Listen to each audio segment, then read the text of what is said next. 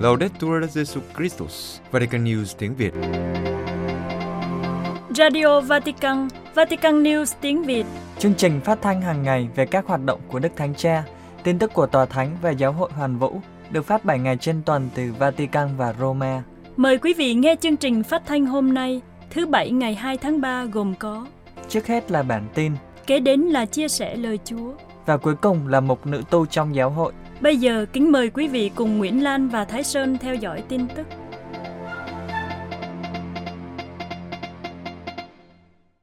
Đức Thánh Cha Francisco nói, cuộc sống con người là một ơn gọi. Vatican gặp gỡ các tham dự viên hội thảo quốc tế người nam người nữ hình ảnh của Thiên Chúa. Vì một nhân học về ơn gọi, Đức Thánh Cha nhắc lại một chân lý cơ bản và nền tảng mà ngày nay mỗi người chúng ta cần tái khám phá với tất cả vẻ đẹp của nó. Đời sống con người là một ơn gọi. Mở đầu bài diễn văn, Đức Thánh Cha nhắc lại lời của Đức Hồng Y Mark Uele. Chúng ta chưa phải là những vị thánh, nhưng chúng ta hy vọng sẽ luôn trên con đường trở thành một vị thánh. Đây là ơn gọi đầu tiên mà chúng ta đã nhận được. Nhìn các ơn gọi dưới chiều kích nhân học, Đức Thánh Cha nhắc chúng ta rằng con người là một ơn gọi. Ngài giải thích, mỗi người chúng ta, cả trong những lựa chọn quan trọng liên quan đến một bậc sống, cũng như trong vô số cơ hội và hoàn cảnh diễn ra và cấu thành. Chúng ta đều khám phá và thể hiện mình như được mời gọi, như một ơn gọi, như một con người nhận ra chính mình trong việc lắng nghe và đáp lại, chia sẻ con người và các tài năng của mình với người khác vì lợi ích chung. Đức Thánh Cha nói rằng, khám phá này đưa chúng ta ra khỏi sự cô lập của một cái tôi tự quy chiếu và giúp chúng ta nhìn bản thân như một căn tính trong các mối quan hệ, tương quan với người sinh ra mình, với thực tại siêu việt, với tha nhân và thế giới chung quanh. Tôi được mời gọi thực hiện một sứ mạng cụ thể và cá nhân với niềm vui và trách nhiệm. Ngài khẳng định, chân lý nhân học này là nền tảng vì nó đáp ứng trọn vẹn ước muốn đạt đến sự viên mãn và hạnh phúc của con người, vốn đang được nung nấu trong tâm hồn chúng ta.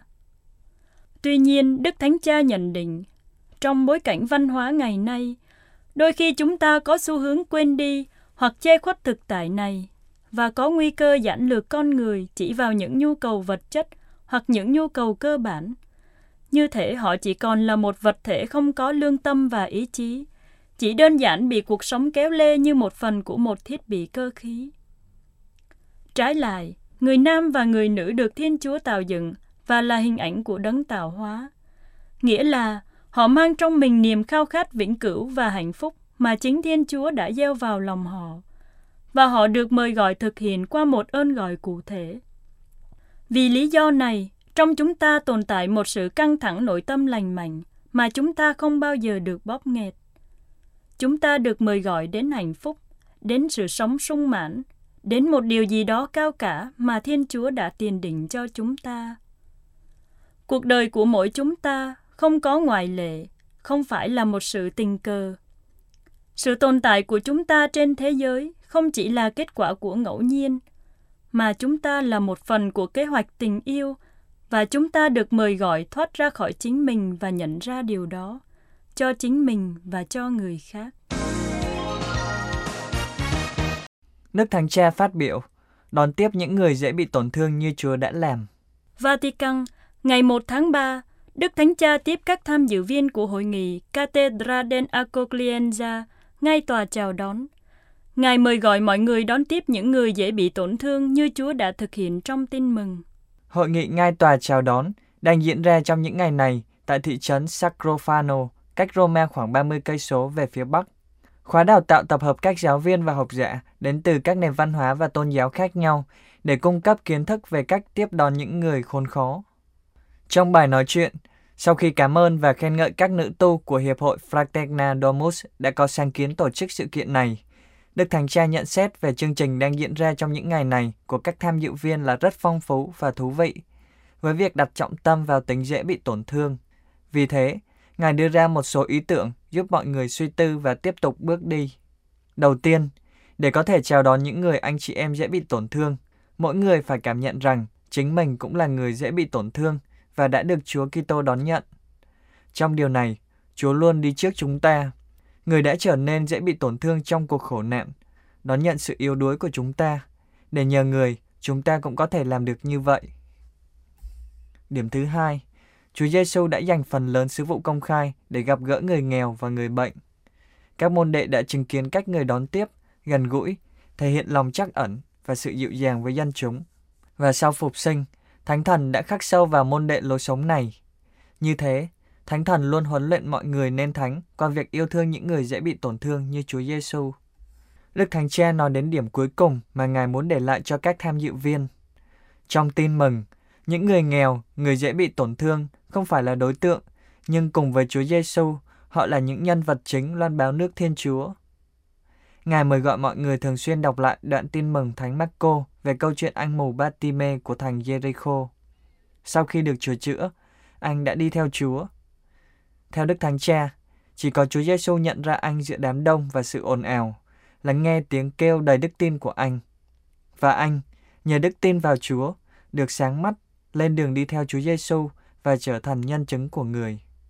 Đức Thánh Cha kết luận, những người dễ bị tổn thương được gặp gỡ và chào đón với ân sủng của Chúa Kitô và với phong cách của người, có thể là sự hiện diện của tin mừng trong cộng đoàn tín hữu và xã hội. Tòa ân giải tối cao tổ chức khóa học thứ 34 về tòa trong.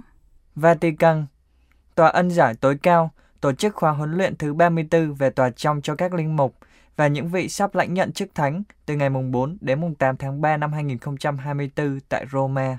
Khóa học được tổ chức hàng năm nhằm giúp các tân linh mục và các chủng sinh sắp được chịu chức linh mục có cơ hội suy tư và đào sâu về bí tích thống hối. Theo tòa ân giải tối cao, hơn bao giờ hết, ngày nay các thừa tác viên lòng thương xót cần phải có sự chuẩn bị tốt và cập nhật về thần học, thiêng liêng, mục vụ và pháp lý. Vì thế, các tình huống tế nhị và quan trọng ảnh hưởng đến thừa tác vụ thống hối sẽ được ưu tiên đề cập. Trong khóa học, Đức Hồng Y Mauro Piacenza, chánh tòa ân giải và một số linh mục sẽ trình bày và chia sẻ những đề tài liên quan đến tòa trong, như chia sẻ kinh nghiệm của một linh mục của giáo phận Roma phụ trách về ơn gọi trong khi giải tội. Xác định một số trường hợp hối nhân cụ thể và việc thi hành thừa tác vụ của linh mục giải tội. Cuối cùng, Đức Tổng giám mục Vittorio Francesco Viola, Tổng thư ký Bộ Phụng tự và Kỷ luật bí tích, sẽ nhắc lại những chỉ dẫn cho việc cử hành bí tích có trong nghi thức thống hối. Và trong tinh thần chuẩn bị khai mạc năm Thánh 2025, Đức Tổng giám mục Rino Fisichella, trưởng phân bộ thứ nhất của Bộ Loan báo tin mừng cho các dân tộc, sẽ giải thích rõ ý nghĩa và giá trị về các ơn xá và việc ban ân xá là trách nhiệm của tòa ân giải. Sau mỗi buổi học sẽ có cuộc thảo luận, trong đó các câu hỏi và những điều chưa rõ của những người hiện diện sẽ được giải đáp trong các trường hợp cụ thể. Sáng thứ Sáu ngày 8 tháng 3, kết thúc khóa học, các tham dự viên sẽ tham dự buổi ý kiến Đức Thánh Cha Khóa học sẽ kết thúc với nghi thức thống hối do Đức Hồng Y chánh tòa ân giải chủ sự tại nhà thờ Chúa Thánh Thần, đền Thánh Lòng Chúa Thương Xót gần Vatican vào lúc 4 giờ 30 chiều. Ngoại trưởng Tòa Thánh thăm Thổ Nhĩ Kỳ nhân diễn đàn ngoại giao Atalia 2024. Thổ Nhĩ Kỳ, Đức Tổng giám mục Paul Gallagher, Ngoại trưởng Tòa Thánh, đang thăm Thổ Nhĩ Kỳ từ ngày 28 tháng 2 đến 2 tháng 3 nhân diễn đàn ngoại giao Antalya 2024. Ngài đã cử hành thánh lễ tại Istanbul, nơi Ngài tưởng nhớ những người vô tội đang đau khổ ngày nay, như Chúa Kitô, và lặp lại lời kêu gọi của Đức Thánh Cha về chứng tá Kitô giáo đích thực giữa Thế chiến thứ ba từng phần. Diễn đàn Ngoại giao Antalya 2024 diễn ra từ ngày mùng 1 đến mùng 3 tháng 3 với sự tham dự của các nguyên thủ quốc gia, các bộ trưởng, nhà ngoại giao, lãnh đạo doanh nghiệp, và học giả để thảo luận về các vấn đề và thách thức toàn cầu cấp bách. Đức Tổng Giám mục Ngoại trưởng Tòa Thánh tham dự sự kiện trong hai ngày mùng 1 và mùng 2 tháng 3. Diễn đàn lần thứ ba này có chủ đề Thúc đẩy ngoại giao trong thời kỳ hỗn loạn. Trong bối cảnh các cuộc chiến tiếp tục gây đau khổ ở Ukraine và Trung Đông, theo trang web của diễn đàn, Những thách thức quốc tế được thảo luận tại địa điểm này sẽ bao gồm các cuộc chiến tranh đang diễn ra, hành động khủng bố, di cư bất thường, sự gia tăng của tư tưởng bài ngoại và bài Hồi giáo, những rủi ro không lường trước được của trí tuệ nhân tạo, biến đổi khí hậu, thiên tai, đại dịch và khoảng cách kinh tế xã hội ngày càng gia tăng. Ngày 28 tháng 2, Đức Tổng giám mục Gallagher đã cử hành thánh lễ tại nhà thờ Chúa Thánh Thần ở Istanbul, nơi Đức Thánh Cha Francisco đã cử hành thánh lễ cách đây một thập kỷ và đã gặp Đức Thượng Phụ Bartolomeo thứ nhất của chính thống Constantinople. Trong thành lễ kỷ niệm 11 năm ngày Đức Thánh Cha Francisco được bầu làm giáo hoàng, Đức Tổng giám mục Gallagher nói, Ngài nhận ra rằng đối với tất cả những người công giáo ở Thổ Nhĩ Kỳ, cả những người theo nghi lễ Latin và những người thuộc các nghi lễ đông phương khác nhau, Đức Thánh Cha là nguyên nhân và nền tảng hữu hình của sự hiệp nhất đức tin và sự hiệp thông của toàn thể giáo hội. Vì vậy, chúng ta cầu nguyện cho Đức Thánh Cha, đặc biệt ngày hôm nay, để với tư cách là mục tử của toàn thể giáo hội, Ngài củng cố chúng ta trong đức tin, tình yêu và lãnh đạo giáo hội với sự tin tưởng. Bày tỏ lòng cảm kích trước sự hiện diện của các đại diện của các giáo hội Kitô khác, Ngoại trưởng Tòa Thánh nhấn mạnh rằng các Kitô hữu tất cả đều là thành viên của cùng một gia đình con cái Thiên Chúa và có chung niềm tin vào Chúa Kitô và giáo hội mà Ngài đã thành lập. Chúng ta hãy tiếp tục cùng nhau tiến bước. Đức Tổng giám mục Gallagher kết thúc bài giảng bằng cách nhắc lại rằng 10 năm trước, Đức Thánh Cha Francisco cũng trong nhà thờ đó đã khuyến khích các Kitô hữu để Chúa Thánh Thần hướng dẫn một cách đích thực như thế nào. Ngài nhấn mạnh, trong bối cảnh quốc tế mà Đức Thánh Cha từ lâu đã xác định là một thế chiến thứ ba từng phần, chúng ta được mời gọi trước hết trở thành những Kitô hữu đích thực, có khả năng được Chúa Thánh Thần dẫn dắt mà không nhượng bộ trước cam dỗ chống lại người. Các giám mục Pháp đau buồn khi quyền phá thai được đưa vào hiến pháp nước này. Pháp Hội đồng giám mục Pháp phê bình việc Thượng viện Pháp phê chuẩn văn bản sửa đổi hiến pháp, trong đó đưa việc bảo đảm quyền tự do phá thai vào hiến chương cơ bản. Trong một tuyên bố, các giám mục Pháp cho biết các ngài đau buồn khi biết về việc phê duyệt tại Thượng viện hôm 28 tháng 2. Thượng viện Pháp đã sửa đổi hiến pháp bằng cách đưa việc bảo đảm quyền tự do phá thai vào hiến chương cơ bản. Các giám mục nói rằng, việc phá thai vốn vẫn là một cuộc tấn công vào sự sống ngay từ đầu, không thể chỉ được nhìn nhận từ góc độ quyền của phụ nữ. Ngõ lời với những người, đặc biệt là những phụ nữ gặp khó khăn, những người đang xem xét khả năng phá thai, Hội đồng Giám mục Pháp lấy làm tiếc rằng cuộc tranh luận được đưa ra đã không đề cập đến các biện pháp hỗ trợ cho những người muốn giữ lại đứa con của họ. Theo các giám mục Pháp, bởi vì nhiều hình thức bạo lực đối với phụ nữ và trẻ em đã được phơi bày, hiến pháp của đất nước chúng ta lẽ ra đã làm tốt việc tập trung bảo vệ phụ nữ và trẻ em. Các ngài cho biết sẽ chú ý tôn trọng quyền tự do lựa chọn của các bậc cha mẹ những người quyết định giữ con mình ngay cả trong những tình huống khó khăn cũng như quyền tự do lương tâm của các bác sĩ và tất cả nhân viên y tế những người mà lòng dũng cảm và sự cống hiến của họ được ca ngợi đề xuất quyền tự do được bảo đảm cho phụ nữ chấm dứt thai kỳ được đưa vào điều 34 của Hiến pháp Pháp đã được Thượng viện thông qua trong lần đọc đầu tiên và không có sửa đổi nào với 267 phiếu thuận. 50 phiếu chống. Để được thông qua hoàn toàn, đề xuất này phải được 3 phần 5 số nghị sĩ của Hạ viện và Thượng viện bỏ phiếu tán thành. Các nghị sĩ của hai viện sẽ gặp nhau trong phiên họp toàn thể tại Quốc hội vào ngày 4 tháng 3. Đại sứ Palestine cạnh tòa thánh kêu gọi ngừng bắn trong tháng Ramadan và lễ phục sinh. Roma, ngày 26 tháng 2, gặp gỡ Đức Tổng giám mục Ngoại trưởng Tòa Thánh Paul Gallagher để thảo luận về cuộc chiến đang diễn ra ở Gaza. Ông Issa Kassisie, đại sứ Palestine cạnh Tòa Thánh, nhấn mạnh sự cần thiết phải hỗ trợ nhân đạo ngay lập tức và kêu gọi ngừng bắn trước những ngày thánh thiêng nhất trong lịch Kitô giáo và Hồi giáo. Đó là lễ phục sinh và tháng Ramadan. Ông Kajitsia chia sẻ rằng, có một cuộc khủng hoảng thực sự ở Gaza về nạn đói và không có thức ăn, nước uống, thuốc men, bệnh tật, trường học. Trẻ em, các bà mẹ và người già là những người phải trả giá rất cao. Ông nói, khi tháng chay Ramadan của người Hồi giáo và lễ phục sinh của Kitô giáo đang đến gần, chúng tôi hy vọng rằng vào những ngày này sẽ có lệnh ngừng bắn, để đặc biệt là người dân ở Gaza sẽ nhìn thấy ở cuối đường hầm một tia hy vọng nếu có hy vọng nào đó. Đại sứ Palestine cạnh tòa thánh cảm ơn Đức Tổng giám mục Gallagher về những lời kêu gọi hòa bình ở Gaza của Đức Thánh Cha, cũng như những tuyên bố của các quan chức cấp cao khác của Vatican về cuộc chiến, cũng như những nỗ lực không ngừng nghỉ của tòa thánh nhằm thúc đẩy một nền hòa bình lâu dài ở thánh địa. Ông cũng khen ngợi mạng lưới các tổ chức bác ái của giáo hội như các hội giáo hoàng truyền giáo và Caritas, cũng như những nỗ lực của Tòa Thượng phụ Jerusalem để giúp đỡ những người khốn khó. Ông ca ngợi Đức Thánh Cha về việc Ngài không ngừng liên lạc với cha sở giáo sứ Thánh Gia ở Gaza, nơi đang là nơi trú ẩn cho khoảng 600 người. Trong cuộc gặp gỡ, ông Cassissier và Đức Tổng giám mục Gallagher cùng đề cập đến tình trạng đặc biệt của Jerusalem và sự cần thiết phải đảm bảo quyền tiếp cận các địa điểm linh thánh, ví dụ như đền thờ Hồi giáo Al-Aqsa và nhà thờ Mộ Thánh, khi cả tháng Ramadan và lễ phục sinh đang đến gần, để đảm bảo rằng Jerusalem vẫn là trái tim tinh thần của các tôn giáo độc thần. Ông yêu cầu Ngoại trưởng Tòa Thánh giúp bảo đảm cho các Kitô hữu ở Bethlehem, Ramallah và các nơi khác ở bờ Tây có thể đến Jerusalem cử hành lễ phục sinh. Trong khi Tuần Thánh và lễ phục sinh năm nay của Công giáo nghi lễ Latin sẽ diễn ra từ ngày 24 đến 31 tháng 3, thì tháng Ramadan của người Hồi giáo bắt đầu từ chiều Chủ nhật ngày 10 tháng 3 đến chiều thứ hai ngày 8 tháng 4. Quý vị vừa theo dõi bản tin ngày 2 tháng 3 của Vatican News tiếng Việt.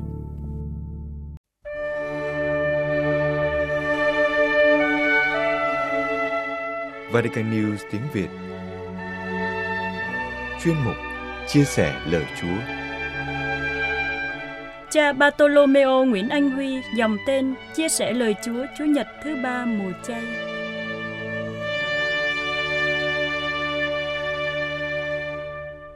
Quý ông bà và anh chị em rất thân mến, trong bất kỳ tôn giáo nào, đền thờ là một nơi quan trọng cho đời sống tín ngưỡng.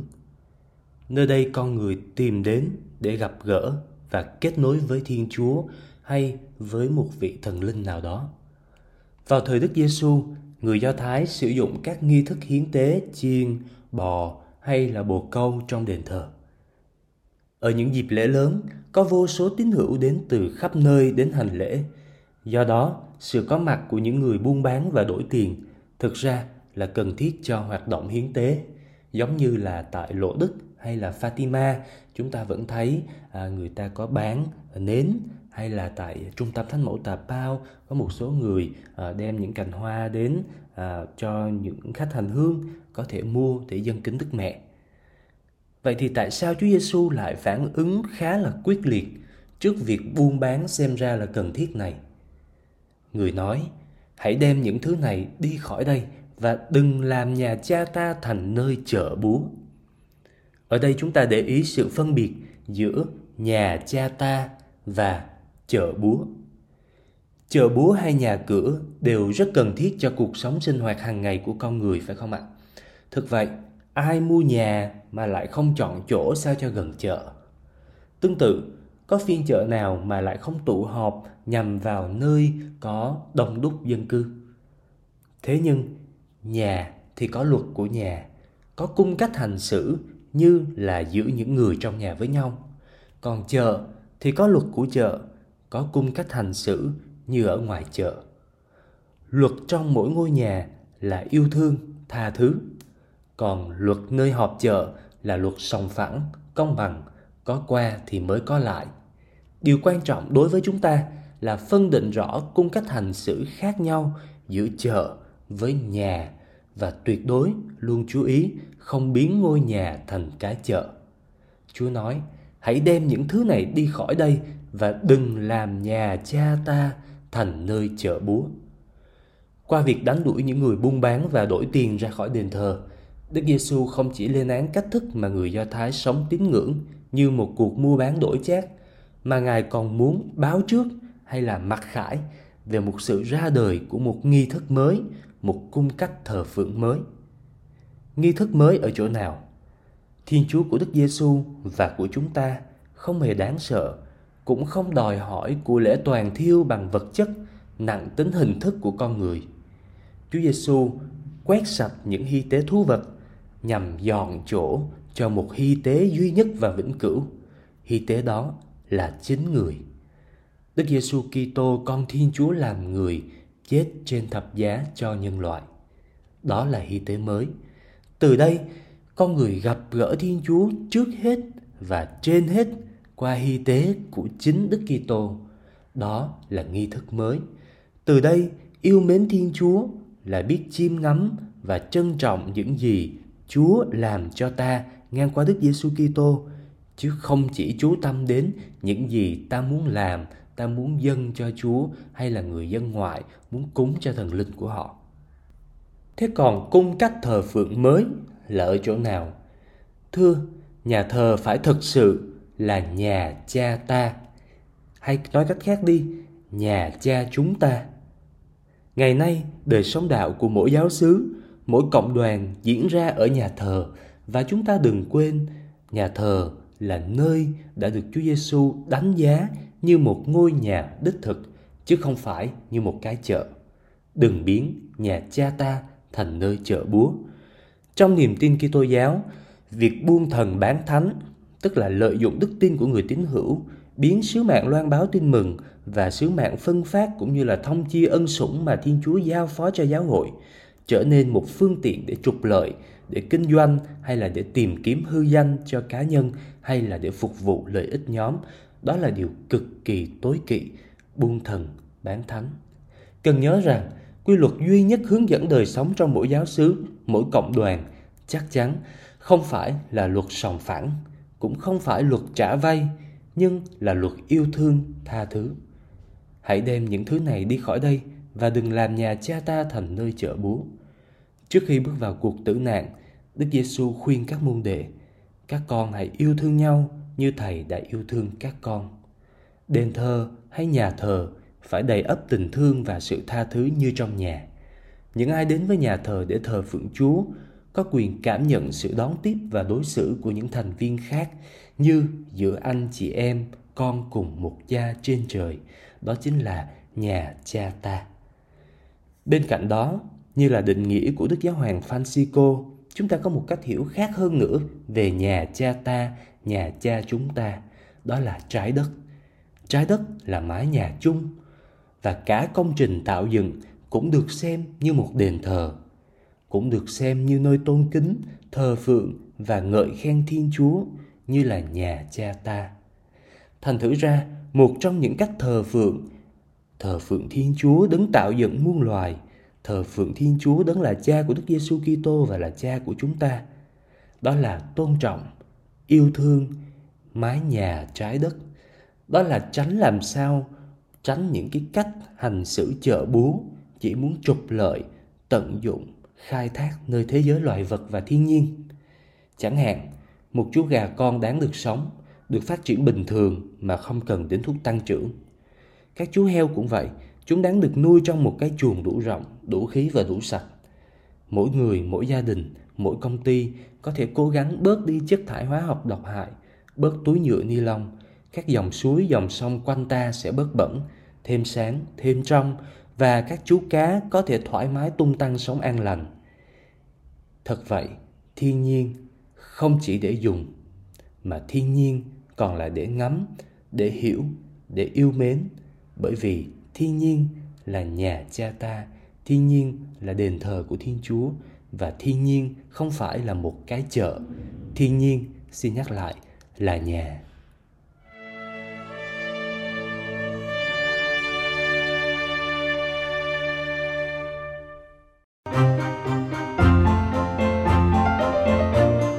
Vatican News tiếng Việt Chuyên mục Nữ tu trong giáo hội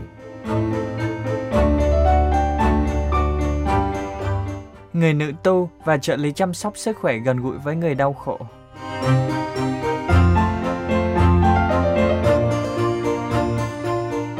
Sơ Aurélie Anloucheri là một nữ tu thuộc dòng Đức Mẹ trợ giúp tốt lành ở Troyes, Pháp. Trong gần 20 năm dấn thân trong cộng đoàn, Sơ cống hiến hết mình cho những bệnh nhân mà Sơ làm việc với tư cách là trợ lý chăm sóc sức khỏe. Sơ O'Reilly dẫn chúng ta đến khám phá ơn gọi của Sơ. Sơ đã nghĩ mình đã được định sẵn cho một cuộc sống hôn nhân có con cái và sự nghiệp giảng dạy chuyên nghiệp. Sơ giải thích con đường đầu tiên dẫn Sơ đến đời sống tu trì, sau đó là việc đồng hành với người bệnh. Thưa Sơ Aurelie, Sơ là một nữ tu thuộc dòng Đức Mẹ trợ giúp tốt lành, một dòng mô tả sứ mạng của mình bằng ba từ, thương xót, chữa lành và giải phóng. Sơ đã dấn thân vào việc này cách đây 20 năm. Sơ đã đến với đời sống thánh hiến này như thế nào? Thực tế là tôi đã đến nhà thờ từ khi còn nhỏ. Cha mẹ tôi luôn khuyến khích tôi đi lễ vào ngày Chúa Nhật. Mẹ tôi dạy giáo lý và tôi tham gia một tổ chức từ thiện. Ở tuổi 25, sau một tuổi trẻ tốt đẹp, một câu hỏi nảy sinh, ơn gọi là gì? Điều gì sẽ làm tôi hạnh phúc? Vì vậy, tôi đã tham gia một năm phân định do giáo phận Graham tổ chức. Nó kết thúc bằng một cuộc tĩnh tâm phân định. Cuối cùng câu trả lời trở nên rõ ràng với tôi. Tôi thật sự cảm thấy ước muốn hiến dâng cuộc đời mình cho Chúa Kitô, toàn bộ cuộc đời tôi, mọi sự của tôi, toàn bộ con người tôi. Đức Thánh Cha Francisco thường nói rằng giáo hội hoạt động bằng sự thu hút. Vậy sư có cảm thấy được Thiên Chúa thu hút không? Vâng, tôi cảm thấy được Thiên Chúa thu hút. Tuy nhiên, tôi có nhiều thành kiến về đời sống tu trì, về các nữ tu mà tôi gặp và những người mà tôi thấy khá cổ hủ, không thời trang lắm, tóm lại là không hấp dẫn lắm. Cũng đúng là khi tham gia vào khóa tĩnh tâm đó, tôi hoàn toàn không biết gì về lựa chọn cuộc sống mà mình sẽ thực hiện. Tôi khá thiên về hôn nhân, với cuộc sống hôn nhân và con cái, có nhiều con. Nhưng cuối cùng thì không, tôi đã chọn đời sống tu trì, chính lời mời gọi này của Thiên Chúa, tình yêu rất mãnh liệt mà tôi đã cảm nghiệm trong cuộc tĩnh tâm đó đã thu hút tôi đến với người và khiến tôi từ bỏ cuộc sống mà tôi từng tưởng tượng là của mình. Sơ nói rằng Sơ đã từ bỏ cuộc sống mà Sơ đã tưởng tượng. Có phải là trung thành với Chúa Kitô đòi hỏi phải có hy sinh không? Tôi không thể nói rằng nó đòi hỏi sự hy sinh bởi vì tôi cảm thấy hài lòng với cuộc sống được trao tặng, được cống hiến này và với những ơn sủng mà tôi nhận được. Hiển nhiên là tôi không muốn tô vẽ mọi chuyện, nhưng trên thực tế, một cuộc sống trung thành với Thiên Chúa, với Chúa Kitô mới thực sự là một cuộc sống trọn vẹn. Tôi không thể nói khác được. Tôi không cảm thấy như mình đang hy sinh. Phải nói rằng cuộc đời nào cũng có những hy sinh. Bạn không thể trải nghiệm mọi thứ, bạn không thể làm mọi thứ và bạn không thể chọn mọi thứ. Đưa ra lựa chọn có nghĩa là cần phải từ bỏ Đời sống tu trì đẹp bởi vì nó đa dạng, có nhiều cộng đoàn với những đặc sủng khác nhau. Vậy tại sao Sơ lại chọn dòng Đức Mẹ trợ giúp tốt lành? Đó thực sự là một cuộc gặp gỡ bất ngờ. Tôi vốn là một giảng viên và hội dòng này hướng đến việc chữa lành là điều không thực sự phù hợp với tôi. Và trên thực tế, khi gặp gỡ các nữ tu, lắng nghe họ nói về sứ mạng của họ, điều thu hút tôi là sự gần gũi của họ khi sống với những người bệnh ở nhà trong gia đình họ sự xoa dịu chi thể đau khổ của Chúa Kitô. Hôm nay sư sẽ nói gì với các bạn trẻ đang băn khoăn về những chọn lựa trong cuộc sống và có lẽ đang tìm kiếm linh đạo, một cuộc sống cụ thể. Vậy sư có thể hướng dẫn gì cho họ? Rất khó để đưa ra lời khuyên chỉ dẫn vì mỗi người đều đi theo con đường riêng của mình. Tôi thích câu trong tin mừng nói rằng hãy đến mà xem bạn gặp mọi người bạn lắng nghe bạn quan sát bạn nhận thức mọi thứ tôi nghĩ đó thực sự là một cuộc sống bắt nguồn từ chúa kitô một ước muốn sâu sắc bước theo người và một cuộc sống dấn thân. Hôm nay trong chọn lựa cuộc sống của sơ trong đời sống thiêng liêng và tu trì thì sơ có cảm thấy được trọn vẹn không? Có và tôi thực sự nghĩ như vậy. Chúng tôi luôn cố gắng thông qua những nền tảng của đời sống tu trì là đời sống cộng đoàn đời sống cầu nguyện và đời sống tông đồ ba trụ cột nền tảng để thống nhất con người chúng tôi, nhân cách của chúng tôi và cũng để có thể nhận ra chính mình, nhưng vẫn cởi mở với người khác đó là một cuộc sống cho đi và kể từ thời điểm bạn cho đi chính mình, tôi nghĩ bạn đã hoàn thành chính mình. Ý cầu nguyện của Đức Thánh Cha trong tháng này là dành cho những người bệnh nan y. Vậy việc đồng hành cùng với những người này đòi hỏi điều gì? Sơ đã trao tặng điều gì và sơ nhận được lại điều gì? Cá nhân tôi tin rằng hình ảnh Chúa Kitô đầy lòng thương xót thực sự sống trong tôi. Mỗi lần tôi đến bên giường bệnh nhân, điều tôi làm thực sự là một lời cầu xin Chúa Thánh Thần thông qua tôi trở thành sự hiện diện đó. Vì vậy, với tư cách là một trợ lý chăm sóc sức khỏe, sự hiện diện được thực hiện hóa bằng những cử chỉ chăm sóc đơn giản. Sự kiện được ngự vào, cầu khẩn Chúa Thánh Thần cho phép tôi hiện diện hoàn toàn và để Chúa đi qua các cử chỉ của tôi. Về việc đồng hành vào lúc cuối đời, tôi có thể nói rằng nó giống hệt như việc đồng hành với một bệnh nhân vừa biết được một chẩn đoán nghiêm trọng. Việc đồng hành thực sự đòi hỏi sự hiện diện hoàn toàn và sự lắng nghe tuyệt vời các nữ tu dòng Đức Mẹ trợ giúp tốt lành một cách nào đó là sự biểu lộ dịu dàng của Đức Maria đối với con của mẹ, sự dịu dàng của một người mẹ. Vậy sự dịu dàng này được thể hiện như thế nào trong sứ mạng của sơ? Nếu tôi đến với công việc tông đồ của một trợ lý y tế thì chính là để nói qua cử chỉ của tôi và trở thành sự dịu dàng an ủi, mang lại sự khuây khỏa và đôi khi chữa lành. Không nhất thiết phải theo nghĩa như người ta nghĩ, nhưng là làm điều tốt. Sứ mạng của các nữ tu dòng Đức Mẹ đứng trợ giúp tốt lành thực sự là đón nhận thương xác vào vòng tay của họ và dành cho nó mọi sự chăm sóc cần thiết để tìm lại phẩm giá và tôn vinh ngôi đền là thân xác của chúng ta